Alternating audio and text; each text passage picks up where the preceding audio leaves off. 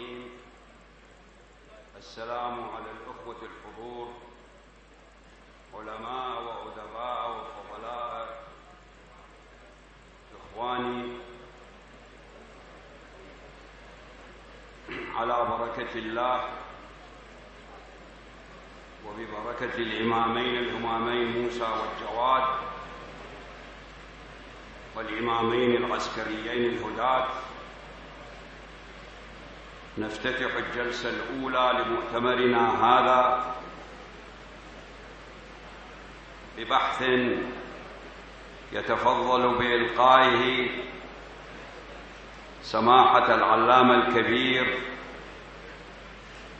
والباحث في تأريخ الأديان المعروف السيد سامي البدري فليتفضل.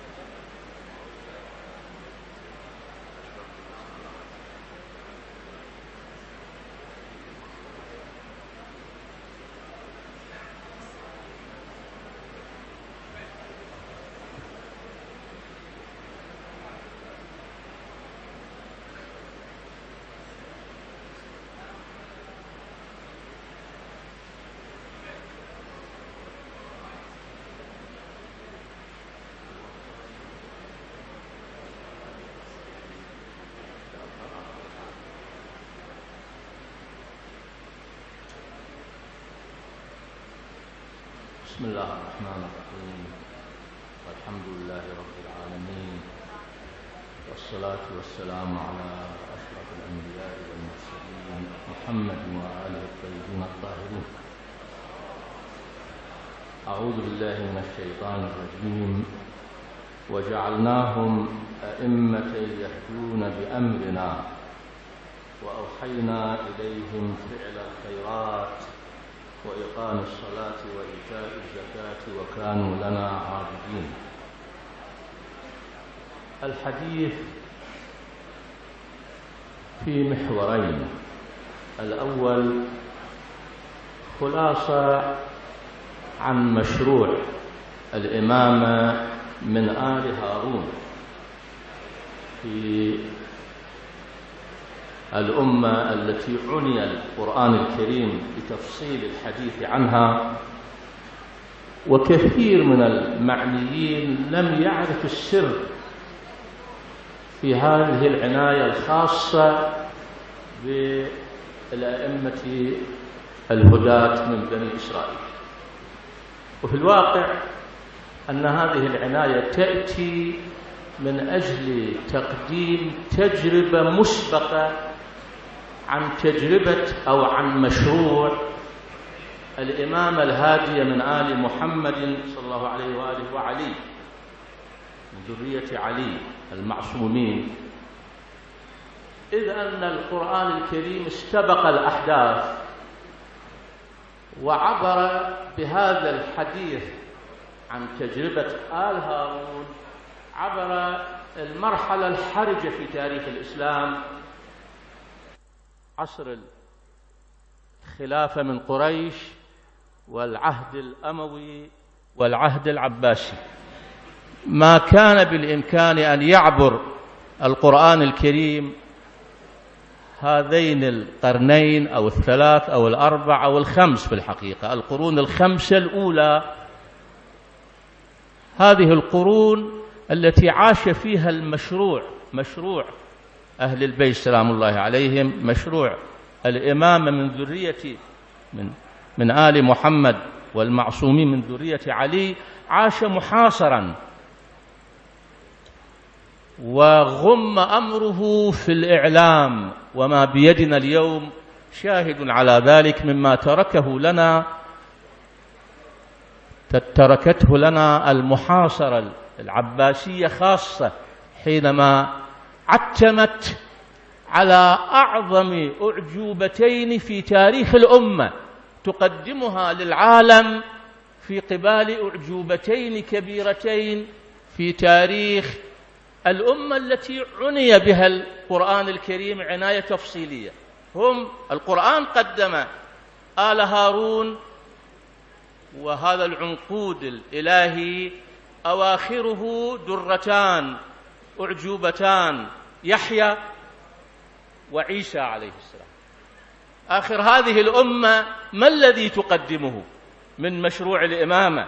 وقد قال رسول الله صلى الله عليه وآله يا علي أنت مني بمنزلة هارون من موسى. ما الذي يقدمه لهذه الأمة التي في قبال هذه هذا المشروع الذي عني به القرآن الكريم وقدم أعجوبتين؟ ليس لنا إلا أعجوبة الإمام الجواد سلام الله عليه والإمام الهادي سلام الله عليه والمهدي فيهما زيادة. الإمام الجواد عليه السلام بعمر ثمان سنوات سبع سنوات وثمان شهور والإمام الهادي سلام الله عليه بعمر ست سنوات وكم شهر والإمام المهدي سلام الله عليه بعمر آه، خمس سنوات. وفيه امتياز أن الإمام الهادي سلام الله عليه نسخة طبق الأصل من الإمام الجواد في شكله في لونه. حتى اللون كان الإمام الجواد شديد السمرة وكان الإمام الهادي سلام الله عليه شديد السمرة.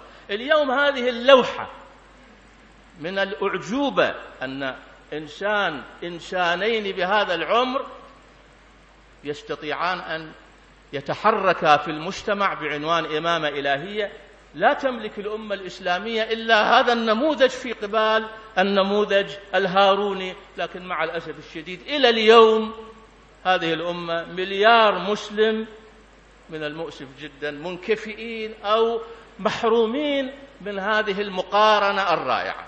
المحور الأول ما هي معالم مشروع إمامة آل هارون؟ من ذرية يعقوب ابن إسحاق ابن خليل الله إبراهيم. أهم معلم في هذه الإمامة الهادية ولا يستطيع المجال أستطيع أنا أختصر الحديث آه، حتى بالاختصار لا أستطيع أن أتحدث عن الخصائص العامة ضمن عشرين دقيقة في الحقيقة. وإنما أشير إلى أن هذا الخط هذا المشروع مشروع إمامة آل هارون. استغرق 1400 سنة منذ عصر مؤسس الرسالة موسى صاحب الكتاب وإلى عيسى سلام الله عليه 1450 سنة. بين أيدينا أيضا اليوم 1450 سنة من مشروع الرسالة المحمدية صلى الله عليه وآله ومشروع الأئمة من آل محمد صلى الله عليه وآله وآل علي. هناك المشروع آل عمران وآل هارون. آل هارون قلب آل عمران لأن موسى وعمران والأئمة من آل هارون ابن عمران إلى عيسى عليه السلام. فقلب مشروع آل عمران هو آل هارون. والسلسلة الذهبية في هذا المشروع تنتهي بالجو... بيحيى سلام الله عليه وعيسى. في قبال ذلك مشروع محمد صلى الله عليه وآله وآل محمد وقلبه آل محمد قلبه آل علي سلام الله عليه المعصومين. ينتهي تنتهي هذه السلسلة الاثنى عشرية بنموذجين. فإذا المقارنة وجه المقارنة واضح جدا. ما هي مهم؟ موقف الأمة التي اتبعت موسى من آل هارون. الحسد الاستضعاف المحاصرة والقتل. هذا واضح. مهمتها الأساسية حفظ الشريعة وإعطاء نموذج للإمامة الهادية إلى الله تعالى في ظل رسالة موسى التي تشعبت تشعب الآخرون في فهمها وفي في آه، تحريف نصوصها فكانت إمامة آل هارون هي المحور المفصل. بهالمقدار ما أستطيع أن أتحدث أكثر من ذلك لئلا يأخذ مني شيء من الحديث عن المحور الثاني. إذا إحنا أمام بحث مفصل أدعو الباحثين إلى أن يفتحوه وهو لعله من أفضل بحوث ومفردات علم الأديان المقارن.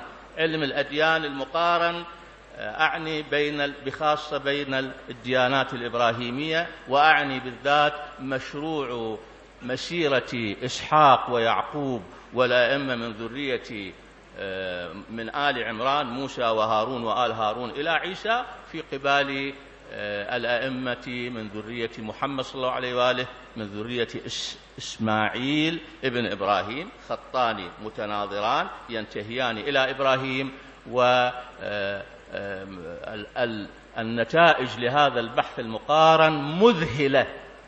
بكل ما تعنيه هذه الكلمة من معنى ليس فقط للشيعة وإنما لكل من يطلع أو يواجه بهذا التناظر الفريد. تناظر الفريد في الأسماء في الحوادث في الظواهر الكبرى وفي النتيجة النهائية التي لعلنا نعيش آه، إرهاصاتها إن شاء الله. المحور الثاني هو الحديث عن فلسفة الإمامة المبكرة. الحمد لله فلسفة الإمامة المبكرة في مشروع آل محمد صلى الله عليه وآله. ليست بدعا من الأمر فهي لها نظيرتها في في الأئمة من آل يعقوب. وقد وثق لنا القرآن الكريم هذه التجربة. في سورة مريم. ذكر رحمة ربك عبده زكريا. إني خفت الموالي. الموالي ولد العم. فإذا هناك صراع بين زكريا يمثل خط آل هارون مع أولاد عمه الذين كانوا يدعون أنهم أيضا أئمة وليس فقط هارون إمام زكريا إماما. صراع حول الإمامة. نأتي إلى العباسيين. عرضوا أنفسهم أئمة من آل محمد وأن الإمامة تنحصر بهم بل هم أولى بهذه الإمامة. مشروع بن العباس تصدى منذ عهد أبي جعفر الدوانيقي بل من عهد العب العب العباس بل آه، أبو العباس السفاح بل قبل ذلك في السر انشق العباسيون في مشروعهم عن العلويين وبدأوا يهيئون الأجواء لإمامة تماما إما أن الإمامة أن أهل البيت هم أنهم آل علي مصداق وبنو العباس مصداق. ويتميز عليهم بنو العباس في أنهم استلموا السلطة. وحققوا إنجازات لم يحققها أهل البيت وشاعرهم ابن المعتز ديوانه والحمد لله ميسر يستطيع الإنسان أن يتعرف على تبجحات العباسيين من خلال شعر ابن المعتز نظمها كاملا هذه التبجحات. إذا تجربة الإمامة المبكرة ونحن لا نحتاج إلى تعليل نعلل إذا ما عرفنا التعليل لماذا الله تعالى جعل الإمام الجواد بهذا بهذه السن المبكرة؟ إذا ما اهتدينا إلى فلسفة نحن لا نحتاج لأن لهذه التجربة نظير وقد قص القرآن الكريم قصته وبالتالي لا نحتاج ولكن لمزيد من فتح الباب للإطمئنان وللتفصيل ندخل في هذا الجانب وبين أيدينا معلومات مفصلة. يبدأ الحديث عن الإمامة المبكرة من خطة المأمون التي استهدفت تطويق الإمامة الإلهية لأهل البيت عليهم السلام المتمثلة بالإمام آه، الرضا سلام الله عليه والإمام الكاظم والإمام الصادق امتدادا سلام الله عليهم لمشروع علي سلام الله عليه. انتهت فكرتهم فكرة المأمون وليس بمأمون بعد أن تداول مع وجوه النظام العباسي آه، انتهت فكرته إلى أن يفرض على الإمام الرضا ولاية العهد. يفرض كما عندنا في الأخبار ولا نحتاج إلى أن ندخل ذلك لأن الإمام الرضا سلام الله عليه لا يمكن بحال أن يقبل أن يكون ولي عهد لهذا المشروع الضال الذي تورط فيه في قتل الإمام الكاظم سلام الله عليه بشكل صريح وواضح ولكن فرض عليه لتحقيق ثلاثة أمور. الأمر الأول تهدئة ثورات الطالبيين التي ازداد انتشارها بعد آه، شهادة الإمام الكاظم سلام الله عليه ومن أولاده. فإذا الأمة فيها عدة ثورات طالبية موسوية تخويف العباسيين المؤيدين للأمين. انقسم العباسيون إلى قسمين. قسم يؤيد الأمين قسم يؤيد المأمون. تخويفهم. ثلاثة احتواء إمامة أهل البيت عليهم السلام ودعواهم الخصوصية في وراثة تراث النبوة. هذه الأهداف الثلاثة تحققت بخطة ولاية العهد الإمام الرضا أدرك أن المأمون يرمي إلى هذا وخير خير نفسه بين أمرين وليس الأمر خاص به. الإمام الأئمة يستلمون من رسول الله صلى الله عليه وآله استلموا من رسول الله صلى الله عليه وآله عناوين مواقف مرحلتهم. باب أن أفعالهم معهودة من الله سبحانه من الله عز وجل. أحاديث موجودة في كتبنا وفي الكافي. فالإمام الرضا سلام الله عليه رأى أن قبول الفكرة تحت التهديد لا يخلو من مكاسب وأهمها الاعتراف الرسمي بالمذهب الشيعي. إلى ذلك الوقت كان لا تعترف الدولة بالتشيع بالشيعة بأن تسمح لهم في حركتهم في المجتمع أن يعبدوا الله تعالى كما كما آه، يعتقدون من دون ملاحقة من دون مضايقة الدولة. فإذا ولاية العهد سوف تقترن بأن تفسح الدولة للشيعة بأن يظهروا حركتهم العبادية من دون مضايقة باعتبارهم مذهب. دولة تتعامل وإياهم كمذهب من المذاهب. الأمر الآخر أن الإمام سلام الله عليه يستطيع أن يسجل في الأمة أجمع لأنها سوف تحتفل الدولة بإعلان ولاية العهد. سوف لا يكون ذلك خاصا وإنما سوف يكون في عامة المجتمع الإسلامي. إذا ليسجل الإمام سلام الله عليه معالم هادية في الإمامة الإلهية وأبرزها معلمان. الأول أن الإمام الهادي يقومها وراثة الكتب كتب السنة النبوية بإملاء رسول الله وخط علي بيده. هذا تراث نبوة هذا. الغير لا لا يمتلكه. الأمر الثاني أن يسجل أن لديهم علم الغيب بالأحداث التفصيلية ومنها مكر المأمون بالإمام الرضا سلام الله عليه. حين سجل الإمام سلام الله عليه اشترط على المأمون أن لا يبرم أمرا. لا يحل أمرا لا لا يحل أمرا مبرما ولا يبرم, يبرم أمرا جديدا. يعني لا يتدخل في السلطة نهائيا. ثم كتب ألا وإن الجفر والجامع يدلان على أن الأمر لا يتم. أرأينا ولي عهد يستقبل ولايته بأن يقول أنا أموت قبل هذا الرجل؟ وهذا أعلن في المجتمع. ولذلك نجد أخبار هذا العهد وهذا النص وخبر الجفر والجامعة وخبر الإخبار بالغيب عن مستقبل الإمام سلام الله عليه نجده في كتب السنة اليوم. وهذه أعظم حجة الإمام سلام الله عليه آه، سجلها في مثل هذا الحدث بالإضافة إلى المكسب. المأمون بعد سنتين دس السم للإمام سلام الله عليه وانتهى الأمر. فرح. أن الإمام سلام الله عليه عنده ولد عمره سبع سنوات وعنده معلم كلفت الدولة أن يعلم قرآن. كان يسأل أنت تدخل إلى هذا الحجازي؟ تعلمه قال والله ما أنا أتعلم هو يعني هو هو يعلمني هو أستاذي تماما.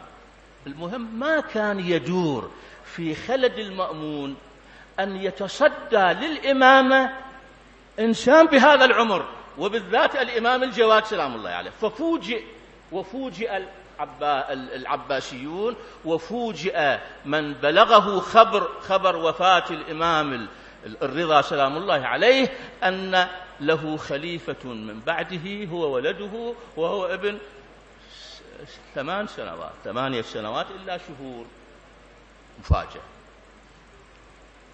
هنا أسقط ما في يد المأمون والعباسيين كيف يعالج هذا الأمر؟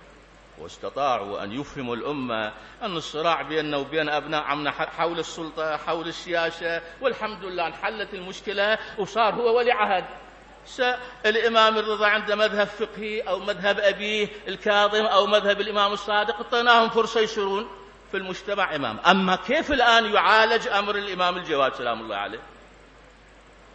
فما كان أمامه إلا أن آه، إلا فكرة أن يعقد مؤتمر لتعريض هذا الإنسان وبالتالي إذا عجز وإذا تعثر يستر عليه ويقول يوجهوا له نصيحة لا تتسرع بعد أنت.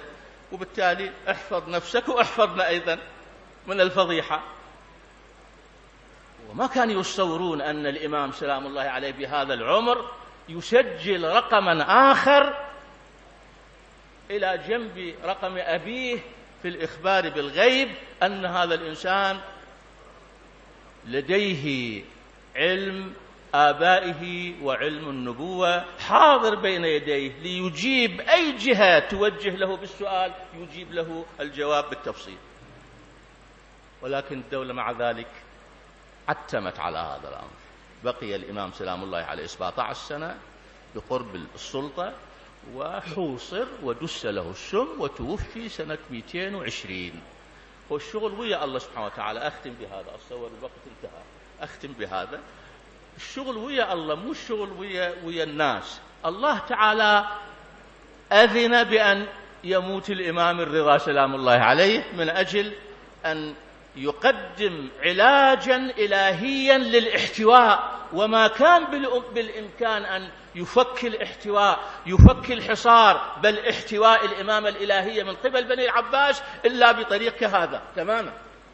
الله تعالى رزق الإمام الجواد نسخة بنسخة طبق الأصل منه شكلا لونا ومضمونا وهو الإمام الهادي عليه السلام. وما استطاعت الدولة أن تعتم عليه بل استمرت إمامته أربعا وثلاثين سنة.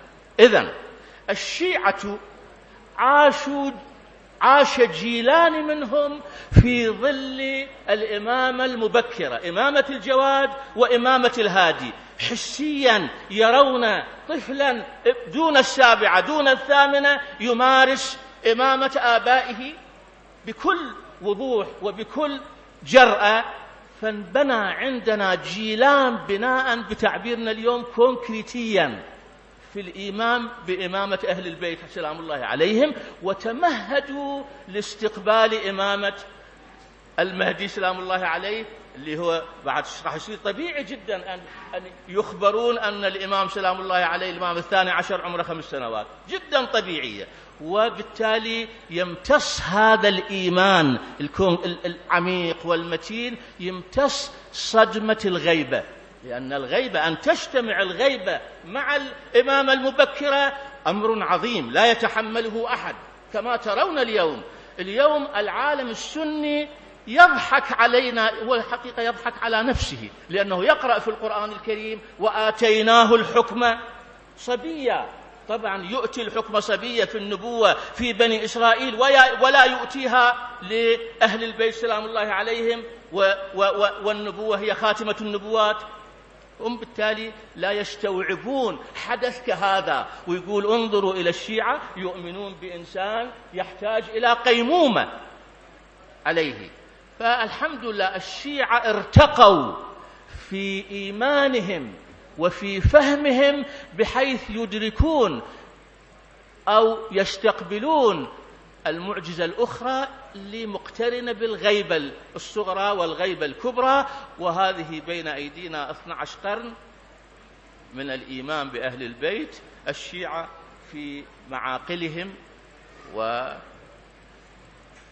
وأولها مع قبور أئمتهم أصبحت مركزا للإعلان وللإجهار بهذه العقيدة من دون خوف ولا وجل. بهذا أكتفي وأدعو الله تعالى أن يوفق القائمين في العتبة الكاظمية على مزيد إلى مزيد من هذه التوفيقات. وكذلك عتباتنا ونحن اليوم نعيش عصرا ذهبيا على مستوى استثمار أوقاف وإمكانات الإمكانات المرتبطة بقبور أئمتنا من أجل تثقيف شيعتهم. نسأل الله تعالى أن يرينا الطلعة الرشيدة والغرة الحميدة ويجعلنا من جنده وأنصاره. والسلام عليكم ورحمة الله وبركاته. أحسنتم وبارك الله فيكم. سيدي سماحة السيد سامي البدري على هذا العرض التاريخي الموثق. ولكن عندي وقفة قصيرة في قضية المأمون وموقفه من التشيع. في الواقع إذا سمح لي سماحة العلامة الباحث الكبير أن أدلي بدلوي وإن كان رئيس الجلسة لا يحق له أن يتكلم يفسح المجال للآخرين إنما هي وقفة قصيرة أعتقد أن المأمون لم يؤمن بمذهب أهل البيت ولم يؤمن بالتشيع كما آمن بالاعتزال. أما موضوع ولاية العهد فكانت القضية سياسية ومعروفة وقد طرحت على بساط البحث في أكثر من بحث وكتاب. هذا ما أردت أن أبينه لأخي سماحة العلامة السيد سامي البدري. والآن نفتح باب النقاش لأربعة فقط لأن المجال لا يسمح ولمدة دقيقتين المداخل يتفضل هنا ليدلي بدلوه على أن تكون المداخلة قصيرة ولا تكون محاضرة ثانية لأن المداخلة في الواقع إما استفهام عن شيء مبهم ورد في المحاضرة وإما تصحيح معلومة أما أن تكون محاضرة ثانية فلا يسمح بها. أربعة أشخاص من الحضار الكرام من أراد أن يدلو بدلوه فليرفع يده. من واحد من اسم رجاء.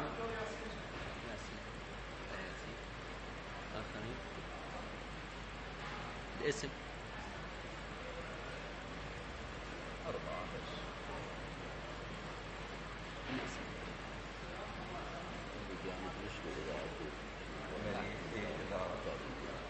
الأستاذات من نانا النساء إذا أكون داخلة الاسم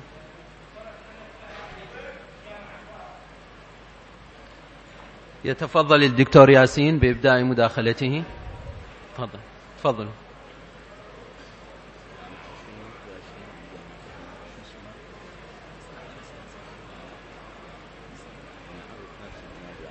إيه، دكتور إذا أمكن تعريف نفسكم وجهة العمل. السلام عليكم ورحمة الله.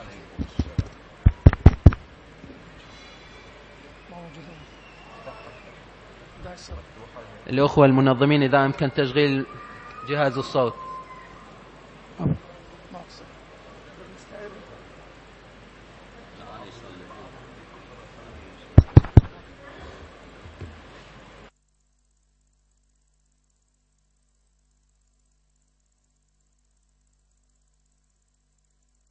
السلام عليكم ورحمة الله وبركاته. دكتور ياسين الشهاب جامعة الكوفة كلية الآداب. نشكر سماحة السيد على بحثه القيم. سؤال قصير لسماحة السيد. أشار بأن عمر إمامة آل هارون 1450 عام. وإمامة آه، آل بيت الرسول. نحن في إرهاصاته الأخيرة. ونحن الآن في عام 1434 كيف يقرأ سماحة السيد هذه الإرهاصات الأخيرة في عمر الإمامة طبعا هذا هذا بحث في الحقيقة هذا ال ال ال الإجابة على السؤال بحث مفصل. ألقيت معالمه قبل ثلاثة أيام أربعة يوم الاثنين في العتبة العلوية المطهرة. كان حديثا بمناسبة آه، نبش قبر حجر أو حجر وألقيت بعضا أو طرفا من الحديث وقرأت طرفا آخر طرفا أخرى. آه، أنا أقدر أن دلالة نبش قبر حجر في الحقيقة ترجعنا إلى إلى قتل نبش إلى قتل حجر. والذي قتل حجر هو مشروع المشروع الأموي الأول آه الذي استهدف استئصال شيعة العراق خاصة شيعة عامة وشيعة العراق خاصة. أترقب أن الذين نبشوا قبر حجر هم امتداد للمشروع الأموي الأول و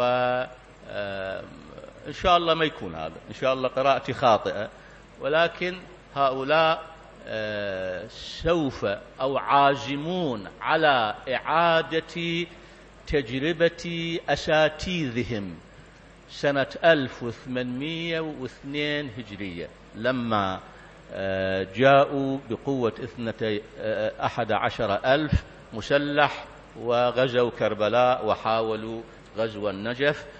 أرى أن هذا سيتكرر في السنوات القادمة. هذا خلاصة المطلب. نعم. الأستاذ حسن عيسى يتفضل. وإذا تكرم التعريف بنفسه.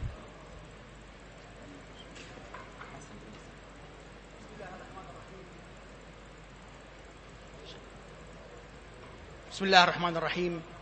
حسن عواد عيسى عميد ركن متقاعد. قال سماحة السيد مؤرخا للحقبة التي تفصل هارون عن عيسى عليه السلام أنها 1400 سنة. القرينة التاريخية تقول أن خروج موسى عليه السلام من مصر كان بحدود عام 1200 قبل الميلاد. فإذا أسقطنا من ذلك فترة التيه وما رافقها أي لنسقط من عمر موسى ستين سنة يصبح ما بين هارون وعيسى عليه السلام بحدود ألف ومئة وأربعين سنة وليست ألف وأربعمائة هذه القرينة التي أملكها فإذا كان سماحة السيد يملك قرينة أرجو أن يصحح لي أو أن يراجع المعلومة متكرما وشأن العلماء التواضع. شكرا جزيلا. والسلام عليكم ورحمة الله وبركاته.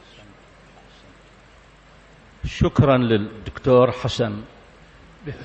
بحسب ما هداني إليه البحث الذي استغرق مني قريبا من ثلاثين سنة وأنا أشتغل في هذا الحقل حقل الدراسات المقارنة وبالذات دراسة الأئمة من أو الأئمة من آل هارون. موسى عليه السلام هناك تقديرات زمنية يختلف الباحثون في التقديرات الزمنية آه، كما يختلفون في تقديرات تقديرات الزمنية لظهور إبراهيم عليه السلام. فنحن إذا أخذنا بالعهد بأن العهد الأكدي 2350 وإبراهيم ظهر في العهد الأكدي وبالتالي بين إبراهيم إلى موسى هم مجموعة مشخصة إسحاق ويعقوب و آه، من يعقوب يوسف إلى ولديه آه، أفرايم ومنسى إلى تسعة من ذرية منسى ثم يأتي آه، موسى. هؤلاء طبعا بالإمكان يعني البحث عنهم مقارنة مع ما ورد من الأسماء في ذرية موسى آه، في في آباء موسى. وبالتالي ما ذكرت ما ذكرته من من عمر آه، يعني أمتلك فيه آه، وثائقي ومبرراتي ودرست هذه الفترة على التفصيل. في التوراة في أسفار العهد القديم وفي كتابات المعنيين من قبل آه، المستشرقين وغيرهم وقارنتها ببحوث إسلامية. وبالتالي أنا أستفيد إذا كان هناك يعني غير الذي ذكرت يعني إذا كانت هناك قرائن إذا كانت هناك أدلة وإلا أنا بحثي هداني إلى هذا تفصيلا. شكرا مولانا. نعم. الحقيقة الوقت ضيق. إحنا نستأذن الإخوان اللي سجلوا أسمائهم لأنه أبلغونا إدارة المؤتمر بأن الوقت لا يسمح للمداخلات شكرا على اهتمامهم. في الواقع أيضا لي تعليق قصير على ما تفضل به الأستاذ المداخل وما تفضل به الأستاذ المحاضر. أن كل التقديرات الزمنية ما قبل ميلاد السيد المسيح عليه السلام كلها تقديرية ولم يتفق عليها أي باحث حتى ما ورد في العهد القديم في العهد الجديد. كله مسائل تقديرات الزمنية والعهود التي ظهر فيها الأنبياء. لم يتفق اثنان على زمن معين.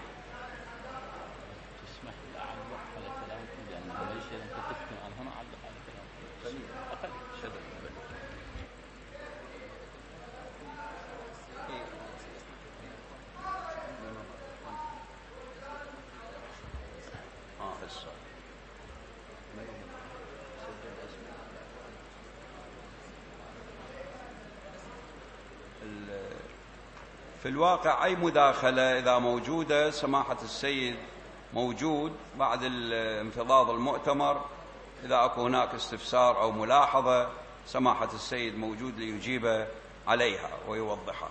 بل طبعا أنا أكون ممنون لأي اعتراض ولأي مداخلة ومن الممكن أن أن يعني أن نتواصل إن شاء الله سواء بعد المؤتمر أو خارج المؤتمر يعني هذا البحث مفتوح. آه، بخصوص التقديرات. بل الشيخ.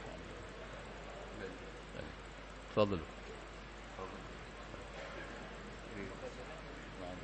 تفضلوا. دقيقتين شيخنا هو حيوية. بسم الله الرحمن الرحيم. فعلا أنه ما يشجع على الحديث أنه حديث للباحثين ول مشاركة الجميع. تفضل سماحة السيد مشكورا ب كأنما التثقيف على رؤية على رؤية أنه بعد حادثة نبش قبر حجر رضوان الله تعالى عليه ستحدث انتكاسات وانتكاسات. بينما التاريخ يقول عكس هذا. تدرون وتعلمون أن بني العباس قد انتهكوا حرمة مرقد أبي عبد الله الحسين. تالله إن كانت أمية قد أتت. قتل ابن بنت من نبيها مظلوما فلقد أتاه بنو أبيه بمثله. هذا لعمرك قبره مهدوما. أسفوا على أن لا يكونوا شاركوا في قتله فتتبعوه رميما. لكن كيف كانت نهاية المتوكل؟ قتله ابنه. فإحنا نتوقع انهيار تام وكامل لأتباع بني أمية وأتباع بني العباس خاصة وأننا نعيش الأمل بظهور القائم من آل محمد ليملأ الأرض قسطا وعدلا بعدما ملت وظلما وجورا. وكان في بالي أن سماحة السيد سيجمع بين الفترة الزمنية اللي كانت من موسى عليه السلام أو هارون إلى فترة النبوة وفترة النبوة إلى واقعنا المعاصر كأنما تنبئ بظهور القائم لإصلاح الوضع ولإشاعة الأمن آه، وفقا لقوله تعالى وعد الله الذين آمنوا منكم وعملوا الصالحات ليستخلفنهم في الأرض كما استخلف الذين من قبلهم. إذا نحن نعيش الأمل بظهور القائم والنصر الكبير فعلينا ألا ننهار أمام آه، هذه الانتهاكات وإنما نوحد صفنا ونثقف على رفض واستنكار كل الأعمال التي يقوم بها الوهابيون وشكرا لكم. شكرا للدكتور الشيخ علي نائب رئيس ديوان الوقف الشيعي. في الواقع أنا أقول ما نشيت واحد. أنا قلت هناك مشروع سيظهر وهذا المشروع يحتاج إلى استيعاب لمعالم المشروع وبالتالي إعداد والمشروع يعني اليوم من يتابع القضايا السياسية المعاصرة يكتشف أكو مشروع واضح يعني مشروع لمقاومة انبعاث الشيعة سياسيا وفكريا وبالتالي بالتأكيد لو حصلت المأساة ولو حصلت الأزمة إن شاء الله ما تصير إن شاء الله أنا غلطان آه، ستكون أزمة لا يرى منها فرج إلا به سلام الله عليه. فأنا يعني أتفق ويا فضيلة الشيخ حفظه الله أنه نحن إن شاء الله إن حصلت هذه الأزمة لا سامح الله وهذا إخبارات من أهل البيت سلام الله عليهم أن هناك أزمة السفياني إن شاء الله ما تكون ولكن بالتالي إحنا أمام مشروع هذا المشروع الطبيب أو الراصد يستطيع أن يميز بين حادثة نبش قبر حجر وبين حادثة قتل الحسين عليه السلام أو أو حرث قبر الحسين من خلال الفترة الزمنية المعقولة. وأنا يعني أشد على يده في في المواجهة التعبوية الفكرية. والحمد لله عندنا دولة تعنى بحدودنا تماما ولكن إحنا مسؤولين عن التعبئة بخصوص التقديرات الزمنية. اللي تفضل به الدكتور آه، هدوا حفظه الله أنه لا يتفق اثنان. نحن نختلف عنه. العالم الشيعي إذا دخل البحث عند عدة في البحث وهي تراث أهل البيت عليهم السلام. لذلك سوف يسبح ويفوج في هذا الخضم المتلاطم وينتهي بفتح لأهل البيت سلام الله عليه. هذا ما نشيت أنا أنتهي إلى فقط. أنا من خلال ثلاثين سنة من, من شغلي في هذا الباب أقولها بضرس قاطع. تراث أهل البيت عليهم السلام ما تركنا من خلال هذه الدرر وكل أحاديثهم درر. ولكن أحيانا يجي التراث في جو تراث أنت تحكم عليه أن هذا مرسل أو هذا ضعيف ولكن بالأخير تكتشف منه مفتاح عظيم من المفاتيح. أن هذا الحق الجديد سبقنا إليه الآثاريون وهم لا يمتلكون أداة واضحة في الوصول إلى نتائج واضحة. نحن والحمد لله آه، نمتلك الأداة الواضحة وهي مما ادخره لنا أهل البيت سلام الله عليهم في تراثهم لكي تكون كلمة الحق وكلمة الفصل في المسائل العلمية المتعلقة بتاريخ العراق القديم أو بتاريخ الأنبياء أو في القضايا المختلف عليها في تاريخ الأنبياء يكون مفتاح ذلك حديث من أحاديث أهل البيت. سلام الله عليهم. إحنا نشكر شكرا جزيلا لسماحة العلامة الكبير والباحث الجليل والمؤرخ في المعروف في تاريخ الأديان والديانات لأن الديانات تختلف عن الأديان. شكرا جزيلا لسماحة السيد سامي البدر